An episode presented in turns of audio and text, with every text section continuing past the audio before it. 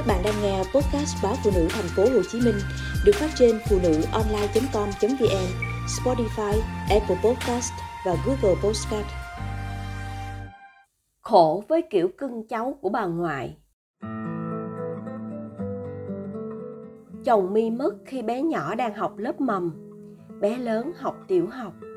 Hai bên gia đình không có điều kiện, gánh nặng tài chính dồn hết lên vai mi mi phải dành nhiều thời gian hơn cho công việc, nhưng không yên tâm giao việc đưa đón các con, cho bác xe ôm quen. Đôi khi cô khóa cửa, nhốt bọn trẻ trong nhà, để chúng tự chăm nhau lúc cô đến văn phòng. Sau hai tháng tất bật kiếm tiền, đưa đón con làm việc nhà, mi kiệt sức.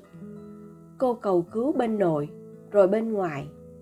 Thấy em gái vất vả chị gái mi ở quê bàn với chồng, chăm giúp hai đứa nhỏ để mi yên tâm lên thành phố làm việc.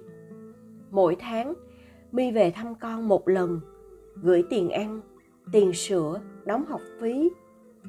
Lý thuyết như vậy, nhưng thực tế ngược lại. Mi gần như phải liên tục đi đi về về giữa thành phố hồ chí minh, bảo lộc. Không phải vì bọn trẻ, mà vì mẹ mi tức là bà ngoại của con My. Bà ngoại đã hơn 80 tuổi, cư xử của bà khiến chị gái, anh rể và My không ít lần rơi nước mắt.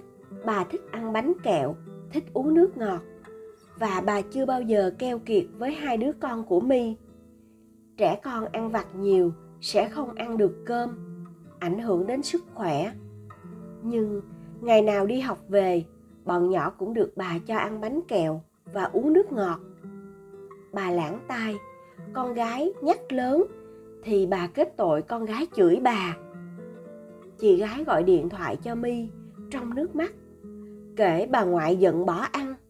Lý do, khi thì tại sao không hấp hay kho tôm cho lũ trẻ ăn mà lại làm chà bông tôm? Tụi nhỏ nó lạnh bụng bệnh. Khi thì tại sao cho con bé nhỏ uống nước chanh mật ong. Độc lắm. Nhà thêm hai đứa con nít đã phiền.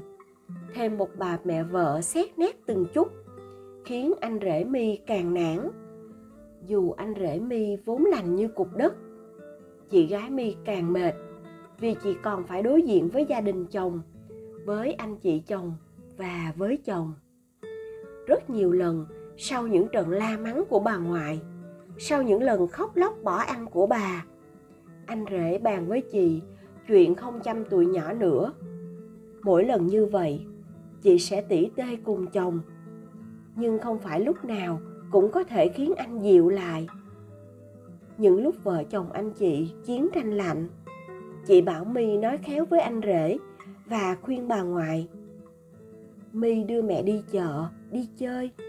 Cố nói cho bà hiểu nếu anh chị không chăm nữa, hai đứa con về ở với mi ba mẹ con sẽ vất vả. Và mi phải gửi bọn nhỏ về nhà nội. Lúc đó, mỗi năm, bà ngoại chỉ được gặp các cháu hai lần thôi. Mẹ mi nghe vậy thì rươm rướm nước mắt.